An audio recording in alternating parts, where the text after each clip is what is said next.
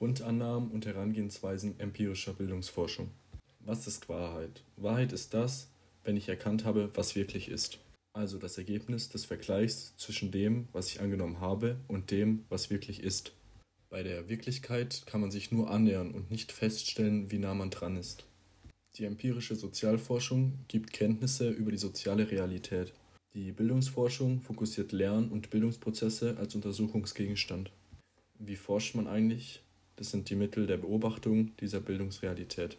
Was ist Erkenntnis? Erkenntnis ist durch geistige Verarbeitung von Eindrücken und Erfahrungen gewonnene Einsicht oder auch die Fähigkeit des Erkennens und des Erfassens der Außenwelt. Der wissenschaftliche Erkenntnisgewinn ist abhängig von der Systematik und Dokumentation des Vorgehens, der Präzision der Technologie, der Art der Auswertung, der Überprüfung von Gültigkeit und der Umgang mit den Theorien. Was ist eigentlich Wissenschaft? Wissenschaft ist ein System der Erkenntnis von Zusammenhängen und Gesetzesmäßigkeiten in einem bestimmten Bereich.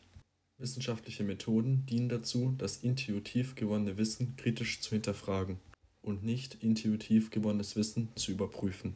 Außerdem sollte man mehrere Einzelerkenntnisse auf Übereinstimmung bzw. Widerspruchfreiheit überprüfen und insbesondere Fehlschlüsse auf jeden Fall entdecken und selbst vermeiden. Die Methoden der empirischen Bildungsforschung haben unterschiedliche Möglichkeiten und Grenzen in Bezug auf Erkenntnisse. Und die Wahl der Methode ist eine Frage des Erkenntnisziels. Unter Alltagserfahrungen verstehen wir sinnliche Wahrnehmungszusammenhänge, die sich auf soziale Ereignisbereiche des täglichen Lebens beziehen. Die Mehrheit verfügt dabei über Wissens- und Handlungskompetenz. Unter wissenschaftlichen Erfahrungen verstehen wir Wahrnehmungen, welche in speziell institutionalen Zusammenhängen und meist mit Hilfe spezifischen Instrumenten hergestellt und reflektiert werden.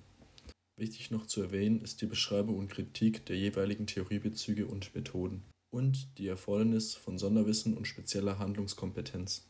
Die sogenannte Induktion ist die Schlussfolgerung von Speziellem auf Allgemeinem. Ziel dabei ist es, neue Theorien zu bilden und diese auch zu bestätigen. Hier soll ein Muster aus Daten herausgearbeitet werden und es findet hauptsächlich im qualitativen Paradigma statt.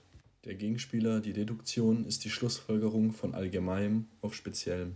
Der Erkenntnisprozess beginnt hier mit einer Theorie. Die Daten, die am Ende von der Theorie hervorgehen, dienen dazu, diese Theorie entweder zu bestätigen oder zu widerlegen.